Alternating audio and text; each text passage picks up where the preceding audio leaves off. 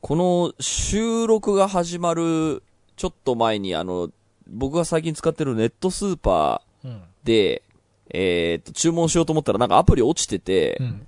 で、さっき、あの、1個前の収録終わった後の休憩中に見たら繋がったんで、はい。えーっと、商品を今頼んでるんですけど、そろそろ店閉まっちゃうんで、うん。注文してもいいですか？どうぞ。ただ、この後20分から40分の間にピンポンが鳴る可能性があります。うんうんうんうん。いいですか？どうぞどうぞ。じゃあ、支払いします。そんなすぐ届くんだね。すぐ届くのよ。これ、おおすすめしたいのよ。ネットスーパーめちゃ便利よ。20分から40分ってもう近所じゃん。そうです。あの、まあ、めちゃくちゃ混んでる時に、うんあの、1回1時間ぐらいかかったことありましたけど、ああ。まあ、基本的には、あの、本当は10分でとどお届けしますみたいな感じの、あ。の、こう、触れ込みで始まった。やつなんですけど、めちゃ便利っすよ。結構商品の品揃えも良くてう、ん田代さんでま使ってみてほしいな。10分以内に届くってことはもうだってそのすぐ近くにあの営業所があるってことだよね。、あそうなんです、そうなんです。はい。あの、喋りすぎると俺んちのエリアがバレる可能性が確かにある。。確かにです。けど、多分アプリで注文が来て、ひょいひょいひょいひょいってこう積んで、それを、あの、電動チャリのライダーの人に、はいえー渡して、はいはいえっ、と、お届けするよっていう。ああ、なるほど。まあだからこれ多分住んでる地、エリアによっては、それが20分だったり50分だったりする人も多分いるってことだよね、これ。あると思いますたまたま田淵くんはその営業所が近いけどって感じだね、はいきっと。えっ、と、多分その、なんでしょう、エリアが、うんえっ、と、その、配布エリアとか、その、お届け可能エリアが多分あらかじめ決められてるはずなんで、はいはい、あ、そうかそんなに遠くにはなってないんじゃないかな。なるほど。わかんないですけど、あのー最初、えーっと、届けエリアが決まってんのかわかんないですけど、最初にチラシがポストに入ってたんで、うん。要はこのエリアの人にお届けしますよっていう狙いで多分最初に宣伝してたはずなんで、まあ大体、あのー店が混んでても40分ぐらいではお届けできるといいね、ぐらいな感じのエリア設定になってると思います。これがただね、あの、うん。僕、その、食料品を買いに行くっていうことが、なんか自分のこう散歩の、なんかモチベーションになってたりするところがあって、はいはいはい。うん全部デリバリーになっちゃうとね、うんあの、俺、脚力がどんどん弱っていくんじゃないかっていう。そうね。いや、これはね、僕もね、ネットスーパーに、あと、落ちてしまった、落ちてしまったじゃないけど、あの、には、理由があって、あの、まあ、今まではその、やれ豆乳だ、炭酸水だとか、まあ、いろいろ、あの、買って、袋ぶら下げて帰ってたんですけど、あの、自転車はい。に乗ってると、ちょっとその、袋を持って、帰るっていうのに、ちょっと向いてなさすぎて、なんか自転車とかでこう帰ってる時にスーパー寄りたいんだけど、うん。今買うと重いし危ないし。寺さんの事故のあれもあるしね。そうそうそう。そう。そうそうそう、そういうのもあるし、で、なんか帰っちゃうんですよね。だから歩いてる時にしかスーパーには行けないってなると、あんまりそういう時ないんで、ってなると、あネットスーパーにこうつい頼っちゃうなみたいなのがちょっと増えてきたね。まあまあ、それはね、やっぱり用途別でいいと思いますけど、なんかね、僕がそこに手出すと、どうしようってなっちゃうわ。田代さんはでもその散歩とそのインクルードしてるとか、その単純にその商品をそのスーパー回って買うのがね、楽しいとか、うんそれは私もあのわかるんで、そうなんだやっぱ。その、その人の生活スタイルに合致してるのでそうあるわ、。生活に必要、必要なものが全部、あの、自宅に届けられるとなった場合に、多分、何のい目的もなく闇雲に散歩に出かけないと俺、あの、うん。歩かなくなるの、なことになるからね、それは良くないね。それはそれで、どこに向かったらいいんだろうみたいな、あの、なんだろう、うん。あの、趣味のないまま定年したおじいちゃんみたいな感じになりそうだなと思って、そうね。ただ、はい、徘徊しているうん。人になりえ、そうだ。それは便利そうだけど、そういう恐怖があるからやらないみたいな感じ？えっと、だだからね、兼ねてるんだよね、多分。その、食料品買いに行くのと歩くのが兼ねていて、うん。あの、どっちかが便利になって、どっちかが失われると、それは、それでもう、そ、そ例えば歩くっていうことに、うん。別の時間を割かないと、多分歩かなくなっちゃうから、はい。その、お二人は移動に自転車を使ってたりするからいいんだけど、うんうんうん。なんか俺の場合、その、買い物に行くっていうことが散歩と一体化してるから、え、ということは、うん。その、このネットスーパーの便利さを知ってしまったら戻れないかもしれない的な、その、なんでしょう。だってそれで、プラスのそのイメージはある買い物、買い物が賄えられちゃった時に、うん。歩いてどこに行くのかなっていう。あの、デメリットとしては、あの、商品選定がほら、手で持って見れないとか、細かい商品表示まで見れないとかはあるからそこに田代さん引っかかってんのかなと思ったけうどん、というよりかは、便利さを知ってしまうと危ないみたいな感じ？その、うーん、そうね。まあ、極論そうね。多分、その、全部家に届いたら、もう出かける理由ないじゃんってことかな。多分。うんうん、なるほど、なるほど。そうね。まあ、もし、あの、気が向いたら、もうアプリでひょいひょいのひょいなんで。いや、でもね、使ったことはあるよ。なんかあの、ただ、その、やっぱり、そう。今言ったようなことを感じた。そうね。これ届くけど、うん。もう本当に、なんだろう。それこそその商品を見比べる楽しみとかもなくなるし、そうね。これはどうなんだろうなってちょっと、でも必要なものをパッと手に入れる分にはいいと思います。そうね。うんなんかこう困った時に、こう来てくれるっていうのは、ね、うねすごい助かっています。そう、だからカレー作ってる途中にあれだけ欲しいみたいなそう時はそうすげえ、そうそうそう。それはいいと思う。そうなの、そうなの。それそれそれ。あ、やばい、あれ買うの忘れたみたいな時にネットスーパーでヒそうね。それはすごいいいと思う。そうなのよ。これが10分でまあ早い時には届くよというあれなので、まあ、あの最近そういうテクノロジーにまたお世話になっています。いいということで今週も始めます。はい。田代智和と、田淵智也のタッチレディオ。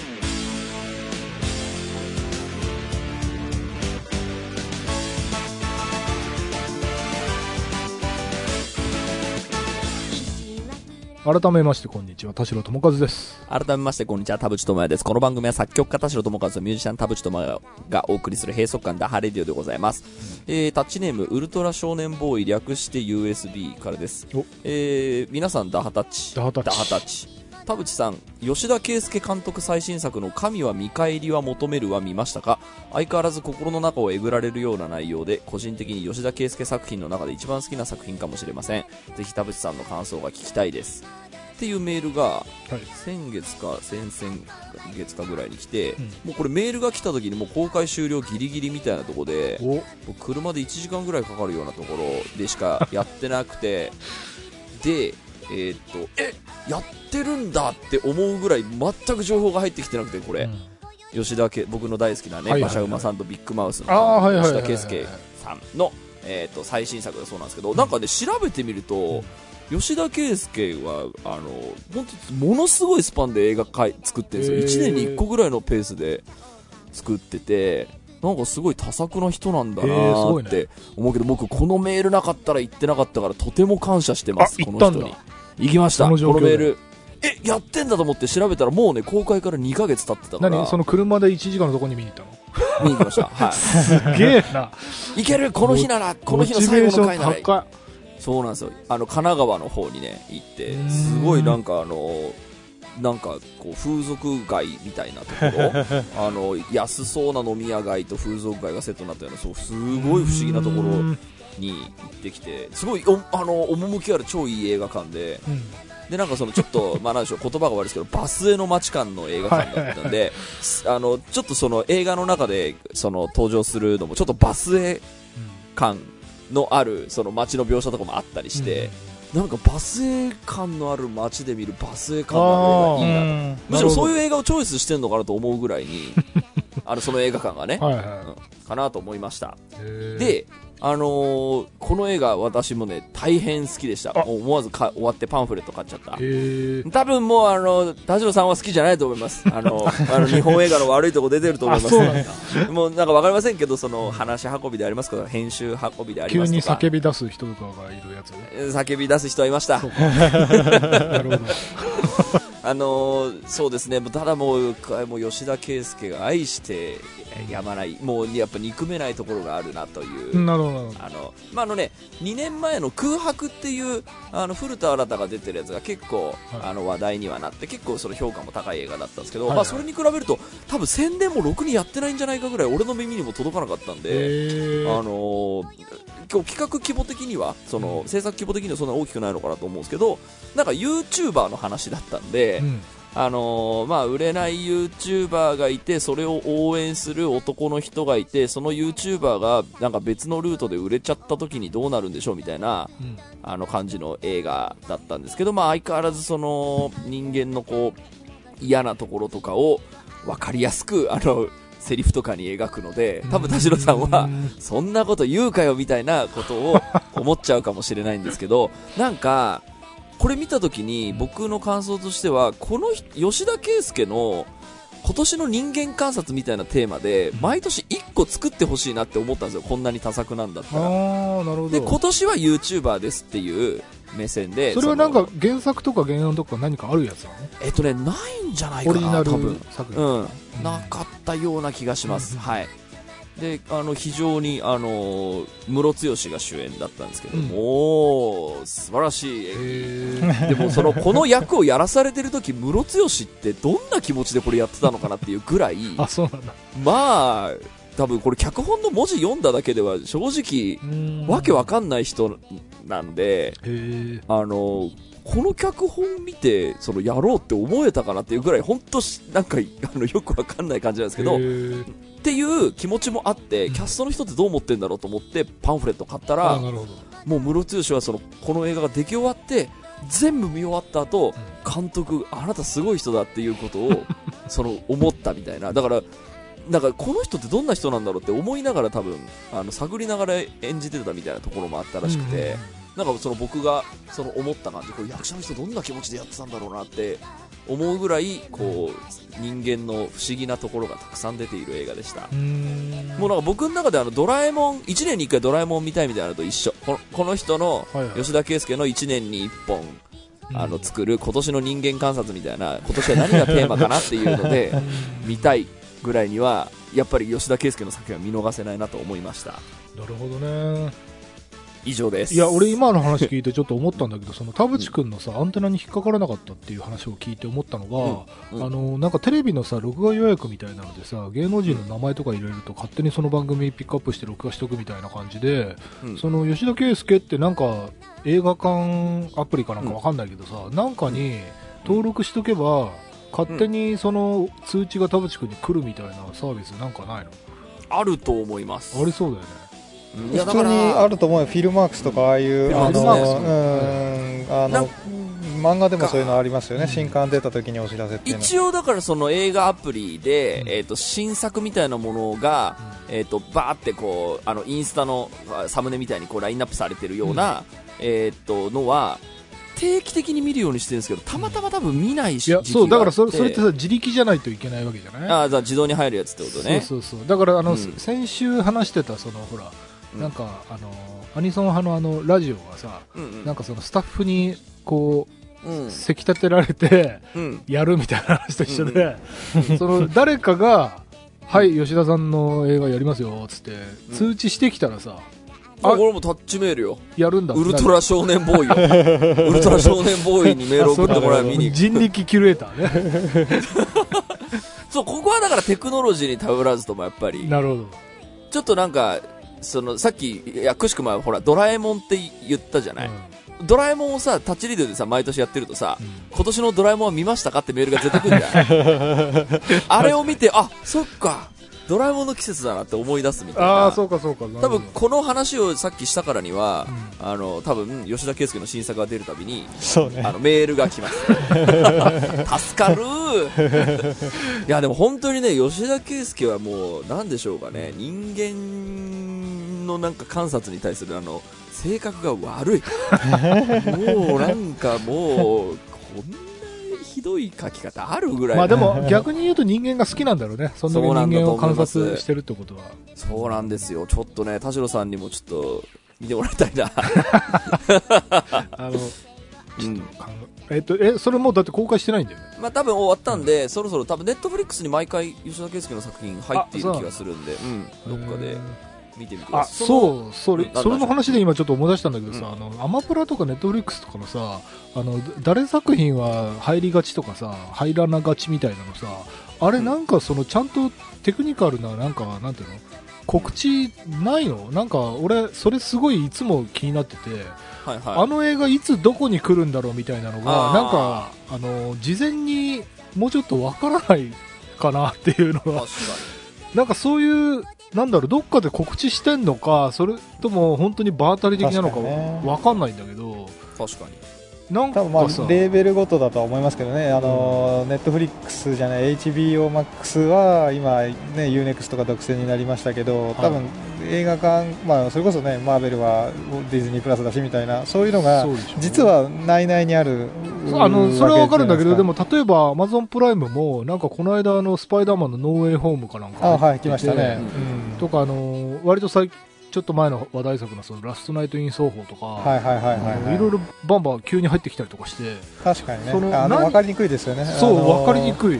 マーベルなのになみたいな、でもソニーだしみたいな、それって知ってる人しか知らないあ話そうだから、そうそう。でどのチャンネルに何がこう優遇されて入るみたいなのがなんか確かに。なんか誰かまとめてくれないかなっていう気は ちょっとしてるんだ、あれね、多分映画 .com かどっかにあのある作品紹介だったら、まあ、どれはどれで見れますぐらいはちゃんとあるはず、あそううんあの、フィルマークスにもあフィルマークスにもありましたっけ？うんあるあある。ーあの、どのサイトでみたいな。だからそこで言うと、なんかこの、なんか日本映画だったら UNEXT 多いよねとか、この監督だったら Netflix 多いよねとかっていう、なんか、なんか一定の傾向はなんかあるんだけど、傾向はなんとなくあるけど傾ね、向はまああるけどね。でもあの、うん。ノーラン作品とかアマプラでいっぱい見えてたのが一斉に確かなくなったんだよはいはいはいはい、そうなんだ。でそのあのだからそのラインナップされる時となくなる時とかの、あのタイム感も全然何にも予想できなくて、ね。なんかもうちょっとこう分かりやすくしてほしいなっていうのはだブックマークしていていつか見ようと思ってたらあの、ん。もう配信が終わってたりとか。そうね、あのああ、そうか、そういうことがあ。そうあのメカニズムがね全然説明されてないのよ。それがすごいちょっとねもやもやしてるねね確かにそれは、でも、どうやったら実現できる？えでもさそのそれぞれのチャンネルごとにさ多分その方針があるわけじゃない、うん。そのなんか方針とかその例えば向こう1ヶ月のプランその何が入って何が消えるみたいなプランとかのさそれで言うあと、ー。最近、ネットフリックス立ち上げたら、うん。あの今までなかった、何月何日にこの配信始まりますみたいなのがトップに来てましたね。あれはあの、まあ、もちろん多分ど独占というかねオリジナルコンテンツを見て、見せて見たい見せたいだから、はいはいはい。あの古いやつをどういついつの間にか見えなくするって、まあ、基本的にはあの、ね、サイトにとってはネガティブな情報だから、うんうんうん出したくはないんだと思うんですよね、まあ、一応出るは出ますけどね。この作品は何月何日までっていうのは。いや僕だってこの間あのアマプラでそれのこうちょっとジレンマというか、あの友達がアマプラでこれ見たから面白かったよっつってであのもうすぐなくなるからって言われてでそれが2日ぐらい経ってあもうすぐなくなるって言ってたから見ようかなと思ったらあと18分で配信終了。もうこれ見れないじゃんと思って。そのなんかねあの時間なんていうのか次元爆弾というか、今聞いててあるとすれば、あのメールが来るみたいな、あなたにおすすめのこれが、うん。それこそ配信終了ですとか、うん。なんかあの、チケットサイトの E プラスとかだったらね、あるんですよね。あなたが登録したアーティストの新ライブが発表されました。はいかがですか？みたいなはい。感じのおすすめメールみたいな、ああるじゃん、なんか、アマゾンとかにあるかな、うん。なんかその、これを買ったあなたにおすすめみたいな、ゾゾタウンとかもなんかある気がするけど、うん。まあ、メールで保管ぐらいしかない。な。るほどな。確かにでも映画サイトってそういうのないね。なんかさちょっと分かり一応あるか。そのさこっちから情報を取りに行かないとなんか分かりにくくない？確かにそうだね。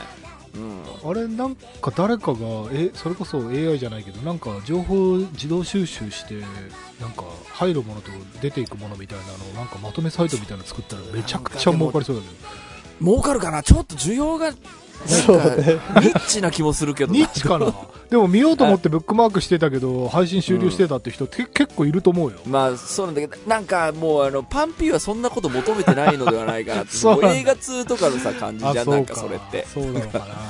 なんかマジョリティではないような気もする。けど、うんだからそこにね、出てくれたら嬉しいなって思うけど、さあ、ということで今週もタッチメールを読んでいこうと思います。今週も30分間あなたの閉塞感を、ダダハタッチ。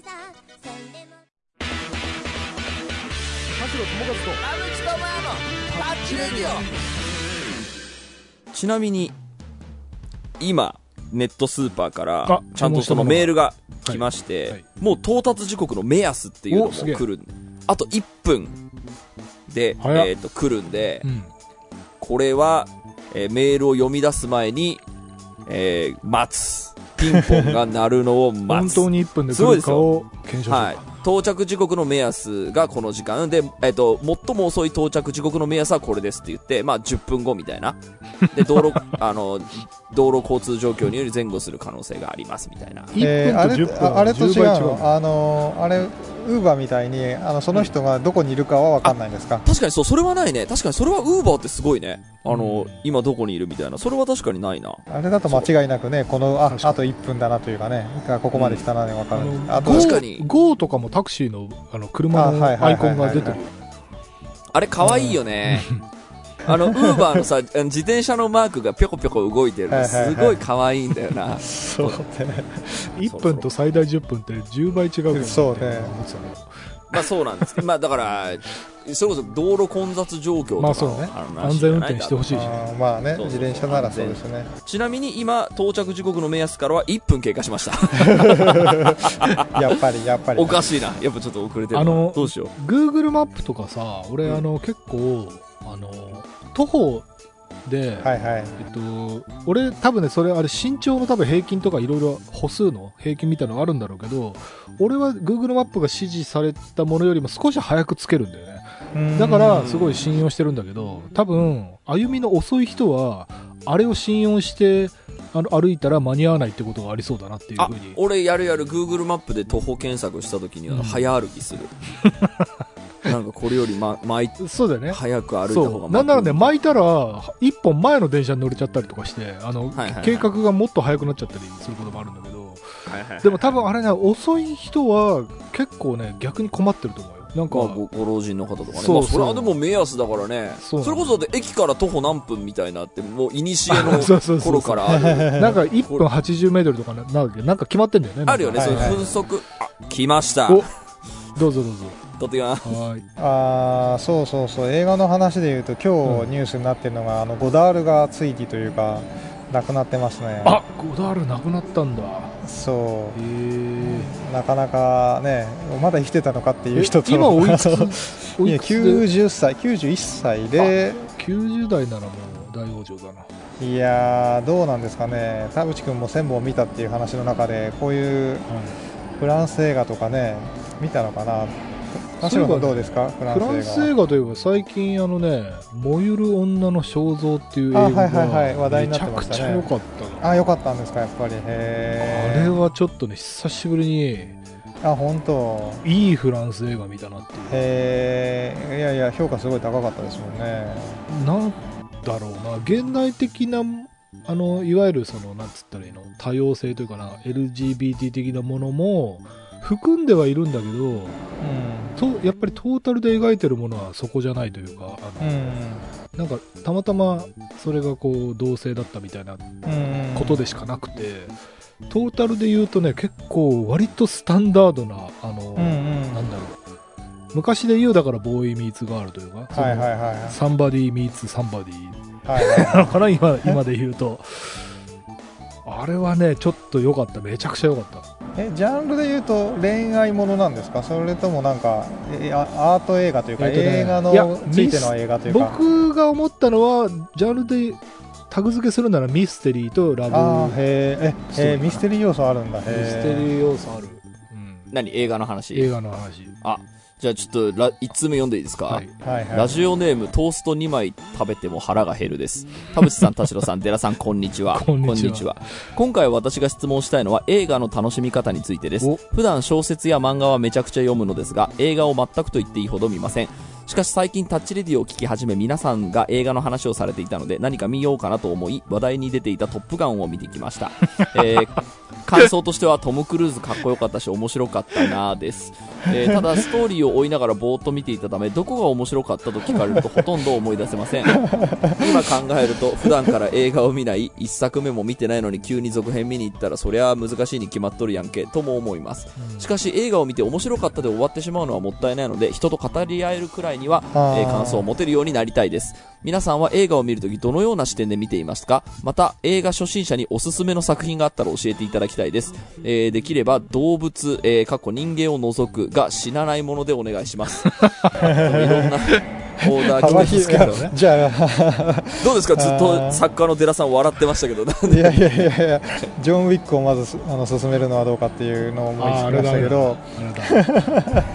あのいやちょうど今ねあの田淵君がは戻ってくる前にあのゴダールが死んだねみたいな話をしつつ田淵君は千千本のうちにフランス映画とか、まあ、ゴダールとかああいう系のうんうんうん。割といわゆるシネフィルっぽいあの映画マニアが見るような映画ははい。どんくらいみたいな要は初心者が見ないそうなやつをはいどうだったのかなとかまあまあちょうどこのメールにつながる話ですけどそう。私の話？そうそう私。フランス映画はね何作か見て多分ダメだなと思って 敬遠知ってます、あーなるほど。うん、っていう印象ですね、まあ、フランス映画全般がをそれ一緒くたにしちゃうのはあれなのかなと思いますけどもうなんかそういうイメージでもって多分みんなが好きって言ってんだけど俺向きではないんだろうと思いながらあの多分セレクトしてないですね、うん。えー。はい、という傾向があります。なるほどなるほど。どうですかこのメールの方に関して、えー、と映画をえっとね、えー。ぼ僕ねこのしすごい初期の段階だったら僕は結構ねまだね言語化しないで、なんか面白いものとか面白くねえものとかもちょっとねなんつったらいいのかなもう野生の感というか、あのーもっと原始的な感じで触れ合っていく方が僕はいいと思っていて、いやわかります。うんなるほそれどね。それこそその田淵君のなんか100本から1000本に向かっていくそのうん道のりみたいな、うん。今そのまあ10本以内ぐらいだとしてその100本ぐらいまではなんかね闇雲というか、えっとうん例えばなんだろうアクションが見たかったらアクションで引っかかるものとか、そのミステリーが見たかったらミステリーで引っかかるものとかもう闇雲にちょっと触れていってでなんかこれ古すぎて合わないなとか、えっと、なんか大御所とか言われてるけどちょっと意味わかんなかったかなとかっていう体験もちょっと積んでほしいなっていうのは実は思ってそう。うん。でその中で多分100本ぐらい見てくると、うん。あどうやら自分はそのなんだろう、例えばヒッチコックって有名だけどモノクロのなんか解像度の悪いフィルムはちょっと見れないなとかあのいやストーリーが面白ければ意外とそのもうオーソン・ウェルズとかもうくっそ古いぼやけてる映画でも俺見れるぞみたいなのがだんだん確信が持てるようになってきてでこれ本当人によるんだよね。あのうんもうストーリーが面白ければもうねボロボロのフィルムでも見れるっていう人もいればはい。あのやっぱりこうもうね2000年代の映画でも古くて見れないっていう人もいてうんうんうんうん。これはねちょっと一回見ないと分かんないんだよ。ね人によるしそねう。でこれをねなんかそこにたどり着く前に言語化し始めちゃうとあのうん。もうそこは触れないみたいな感じであうんの最初からそうですよあの避けちゃうから、うん。えっと、そうなる前にそのまだピュアなうちにはい。そうね全そうわけそうわけわかんないけど有名だから見とこうみたいなの感じで一回触れてみて、でそうねでその感想とかもうん。面白かったなーでいいんじゃないのうそうそうそうすっごい思うのよ。その本当にね最初何か何か喋れなきゃいけないとかさうん。詳しく喋れなきゃいけないみたいなの。これは私今でもコンプレックスあるし あんま覚えてないし。でまあななんとかこうこうみんなの話についていけるような感じでこう無理やりこうはいちょっと知ってる、ああの、覚えてるアピールするようなことも多々ありますし、なんか、あの、まあ、何言いたいかっていうと、その、詳しく語れなきゃいけないっていう圧うん。が、やっぱ映画、あの、まあ、我々含め映画ユーザーが作ってしまってシャットアウトしているのではないかと思っていて、良くないなって思いました。だから面白かったなで、覚えてへんでいい、あ、いいじゃないですか。昔、タッチレディオに出てくれた泉川空さんが言ってましたけど、どこが面白かったんですか？って言ったら、覚えてへんでいいんじゃないですか？あったあったあったそういうの。そうそう。いやなんかねあの考察サイトのまああの流行もあってとにかくあとは元取ったろ的な感じ。あの2時間かけて見たからにはあの何回か人とは喋りたいよねみたいなその元取ったろ感があるのでっていうでさらに言うとその泉川さんに突っ込まれたようにあの言語化するのが気持ちいい人たちもいるわけじゃないですか。そのしシン・ゴジラ大好きおじさんみたいな感じで。であれはあれであの語り合える面白さはあるんだけどあるある。いうん一方で、まあ、本当に僕も田代さんが言ったように最初の50本とか100本とか、まあ、言ったら時間にしたら100時間とか200時間は、まあ、もうそういうもんだと思ってす好きなものを探すために、もうそこはもう捨てるつもりで見るっていうのがあって、ねそしたら語りたいことがなんとなく出てくるかなっていうあの最初の1時間とか2時間からそんなねしゃ喋れないのは当たり前なような気がするというか、そうだからこの人はその小説とかあの漫画とかをたたくさんたしなんでいるから、うん。やっぱそれぐらいその喋れる感じにそんな自分になりたいって思ってるんですけどなんかねお二人がおっしゃった通り最初ってそんなもんだからうん。なんか闇雲に見てみてなんかそのそれこそ面白かったなとかよく分かんなかったなっていう感想でもうよくてその直感の感想で全部よくてでなんかなん長いことやってる間にだんだんそのこうこれに関しては喋りたくなるとかうん。のが出てくるからなんかうん全部が全部語りたくなる映画なわけじゃないから、うんそう、うん。そうそれもありますよね、うん。で読書感想文の書き方とかあとはなんか批評の作法とか、まあ、言ったら語るためのマニュアルはもういくらでもあるので、うん語るためのなんか材料があってあれとこの映画をつなげて考えてみようとかでも全然いいじゃんそれができるだけでも語れる語り汁はもうそれでできちゃうというか、うん。結局リファレンスについて喋っていけばもう一通り、えーなんでしょうね。あの単なる見ただけじゃなくてあれとあの映画でここが似てたねだけでも全然語ったことになるし。なんかまずはなんか映画作品同士のネットワークを自分の中でうん。作るぐらいで、まあ、とりあえずは満足してしすれば一本一本深めるのはまたその後でもいいような気がしますね。そう。なんかななんとなく見てみて面白かったかうんどうかぐらいな感想にとどめといてもしそれ以上になんか語る練習したいんだったら感想サイトとか考察サイトとかちょっとちょっと目通してみてあーあーこういうことを言ってる人もいるんだってその映画の記憶を覚えてるうちに見てで徐々にまあそう鳴らしていくみたいな。で、ね。あのーなんでしょうかね。えっとテネットみたいなさあの、はいはい。もうこれはもうあのこう有識者の説明がないと分かりませんよっていうのがあった時にはもう素直にあの考察 YouTube を見るっていうのをしていて、ただ、まあ、なんで考察 YouTube を見たのかっていうと、まあ、昔テネットについて喋った時に思いましたけど、なんかよくわかんないけど、超面白かったぞってい。う、その感動があるから多分見るみたいなところもあるんで、その、なんかよくわかんなかったけど面白かったっていうのに当たった時に、その考察、えっ、と、YouTube とかを見たりすると、うん。有識者ってこんなことまで見てんだ、すげえ、みたいな。でもね、でもね、でもね、ちょっとまあ話途中で突っ込んじゃってあれですけど、うん考察サイトの考察ってあの、説明じゃないですか。はいはい。でひ批評とかとはまた言語が違うというか。うんうん。あのそれこそ何かと何かを比べながらとか現代社会に、えーもう要は自分の身の回りのこととくっつけてとか自分の体験とか照らし合わせてとか、語り方って実はもっといろいろあるのに多分考察サイトが語ることっていう風にうん説明することが語ることになっちゃうのはそれはそれで。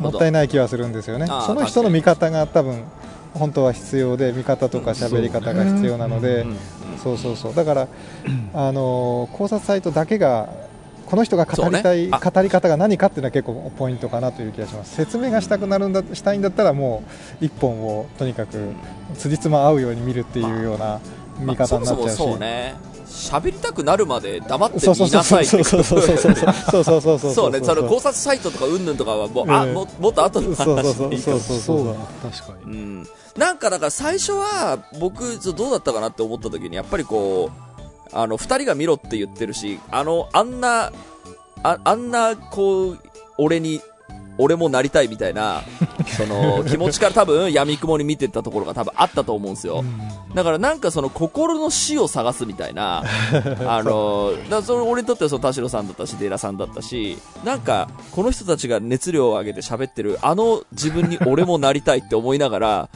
だそのが原動力になったのは確かだと思うんですよね。そうね。で、うん。あとは、その、まあ、よくわかんないものがあったらよくわかんないって言っていいっていう、どんだけ田代さんが素晴らしいって言ってても、だからねんなかった俺俺もそなっていう。の田淵君が1000本達成したっていうその足跡の中でやっぱり例えば俺はそのドラえもん映画全部見てないけど田淵君は見てるとかで俺は結構フランス映画も見てるけど田淵君はあんまり向いてないと思うとかうん。あと例えば俺にとってのそのなんだろうオーソン・ウェルズとかそのヒッチコックとかを多分田淵君だとあの趣味的に多分見れないだろうなとかあってうん。やっぱりその1000本の内訳がそれぞれのそのなんかうんうん。好みに、あの分かれていくところがあってでそここそまさにそのなんかキュレーションではなんていうのかな語れないというか、自分がもう積極的に触れに行かないと、うん。触れられないものっていうのがあって、うん。そのなんかみんなが進めてるからっていうのだけで見ていくとさ、どうしたって、なんつったらいいのかな、こう、星いくつみたいな話にも、そのうん食べログ100名店しか行かないみたいな感じになってしまうから、なんかそれこそだから例えば「トップガン」で言えばじゃあトム・クルーズがかっこよかったと。じゃあトム・クルーズの若い頃見てみようっつって、うんなんかアイズ・ワイド・シャット・ビルとかでそそこからキューブリックにつながるとかっていう多分こう出会いの線,、線がつながっていくから、うんあのなんかそういうふうに何でもいいからあの何か、うん。今だったらそれこそあのウィキペディアとかでさスタッフも全部出れる出るからさはいはいはあの例えばオープニングのあ映像がかっこよかったっつったらオープニング映像のスタッフとかから別の映画見るとか、い。うんうん。そういうこともあり得るかなと思って、ね。なんか自分でその線を引いていくっていうのかな。それがうんやれたら多分世間的には評価低いけど俺は好きみたいなのにも出会えるし、うんなんかそれをちょっと最初のうちはやってほしいなっていう気がする。これさ、タッチレディオでさ、その、これを見ろ10選みたいなのをさ、ただ3人でダラダラ話して、はいはいは上げたり入れ替えたりしてい。、うん10本決めてみるっていうのを企画めてみるにできそうでもなんか区切りがないとあれですよね。うんいや、そうですね。うん。しょだから小部門部門というかね、年度なのか、あそうねどんな部門なのか。何かまあそれからなんか、もう闇雲にですよ、そんなだって10個決めろなんて無理な話だから、1個、まあそうまあまあそう一個無理やり、例えばじゃあトップガンっていうのを上げて、えっと、じゃあトップガンを入れるなら、これも見ておきたいなっていうのが、同じジャンルでもいいし、えっと、ジャンルじゃないもの、トップガン入ってんだったらアクションはもういいよっつって、じゃあ、こっちも見ようみたいな、感じで、あの、そんなにこう決め込まずにですよ。あの、はいはいはい完璧な10あ逆にね。本作ろうじゃなくて、ね。とりあえず、あの、こう、プレイリストを作るみたいなノリで、ちょっと一回作ってみましたみたいなのを10本か20本かみたいなのを、でもこれ、でもそうすると多分3人がみんな見たやつとかっていう感じで、なんか結構バイアスがかかる気がするな。あ、もちろんさ、バイアスはかかるんですけど、俺知らないわみたいになると、多分それ線外になっちゃうから。いや、ならない。あの、誰か一人が強烈に押してればそれも OK。ねいやそれでいいんですよ。それでいいです。あの、闇、ただ雑に選んだ、あ要は。そう、タッチレディオでなんか言ってたな10本でいいんですよ。あ、なるほど。それでいいの。あの、それぐらいの感じ。だから、こう、ランキング作りに、こう、こう、そうか。えーと精度上げてもしょうがないもんね。そう精度を上げようとしすぎると多分、そうか、じゃあ3途中で人で10本なら、えっと、1人3本は、そう、そんな感無じで。敵カードっていうのがあって、そのはいその3番はもう誰が否定してもそうそうそう通るそうそう。、通るやつで、そうそうそう。で、残り1本を合議制にしようか。そうで、なんか10本やってみて、で、またなんか半年ぐらい経って、例えばね、このメールの人も10本見ました、みたいな感じの。はいはいはいはい。なったら、じゃあ、久しぶりにあれやるって言って、こう、半年に一度の、こう、10本なるほどなるほどランダムに選ぼう企画として、いい。これなんかじ自分が見た映画を思い出すいいきっかけにもなるし。これ俺結構マニアックなやつになるかも。あの、マニアックそうだからじゃあいい意味でそうね。あの、そうだから知られてはいるけど、うん。あの、え、それ出すみたいなやつになる。そうそう。だから、田代さんが超マニアックなの出すんだったら、田代さんそんなマニアックなやつ入れるんだったら、このドメジャーなやつ入れましょうよって言って、そういうあの、パッケージを作るっていう回、面白そうじた。ゃない。やりましょう。はい、ということで、ありがとうごありざいました。がとうございました。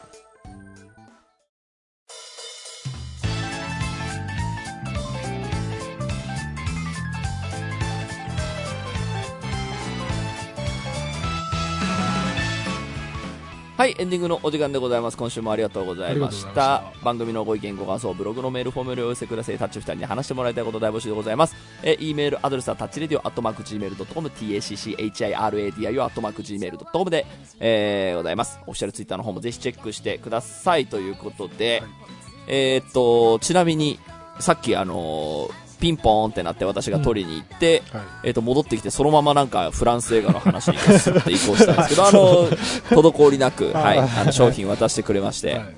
あの、今んとこあの、商品配達の人は、あの、温度感が私好きで、あの、愛想もめちゃいいわけじゃなくて、あ、お待たせしました、ありがとうございました、っていう人たちばっかりなんで、なるほど。まあ別に愛想良くても悪い気しないですけど、うんうん。ちょっとね、その宅配系のやつって、こう、ちょっとまあ自分で言うのもなんですけど、こう、自分のことをこう気づかれたら嫌だなっていう気持ちがあって、そうねなるべく顔を上げないようにしてるんですけど人間同士のあれだからね。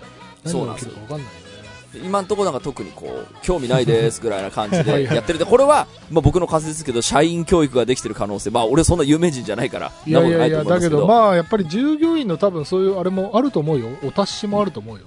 うんうんそうもしもし何かその気づいても、そういう、そう。なんか言うなよみたいな。っていうのがあるのかもしれないって思うと、僕の中でこう、ポイントが上がると言いますか。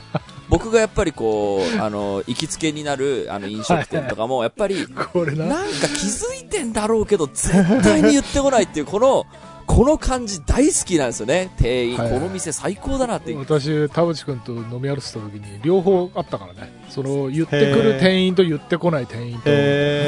それで言って店出た後、こなくても分かるの？それでお会計した後に田分淵君が、いや、この店はいいっすね、つって。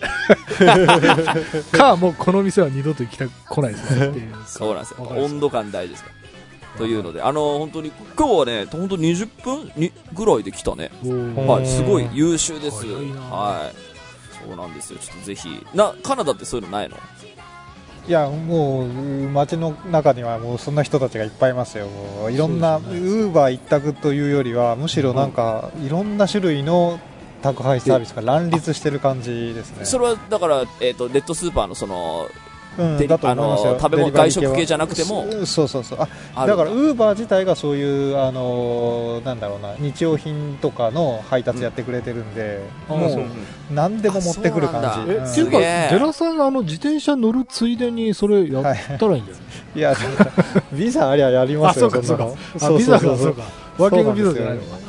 そうそうそうビザないとダメなのか、そうか、そりゃそりゃそううん不法就労になっちゃいますねそれはそう。確かに自転車乗ってんだったらね、いろいろ時間潰し本当に時間潰しになるしやりたいところですねもう今だったらちょっとやるだけで日本のバイトより全然稼げますからねそうか。そうか、確かに。円、円安だし。円安だしやばいよ。確かに今あ、そうか、現地で金稼ぐ方が今いいかもしれない、ね。そうそうそう本当そうなんですよ本当だ、本当だ。そっか。現地ドルでなんかお金もらえるような仕事をするのもいいかもしれないですね。そうだよね。ちょっとその為替を利用してなんか一儲けししたらいいじゃないですか。まあその辺はねちょっと僕も今海外生活これで半年ぐらいですけど半年ぐらいかなんですけどもうちょっとあの計画的になんとかやらないとなっていうお気がしてきましたのでちょっとはいあ生活スタイルが変わるかもえーじ地盤を作っていきますので交互期待ということで さあ、ということで今週はここまででございます。はい。お相手は田代智和と。田淵智也でした。また来週。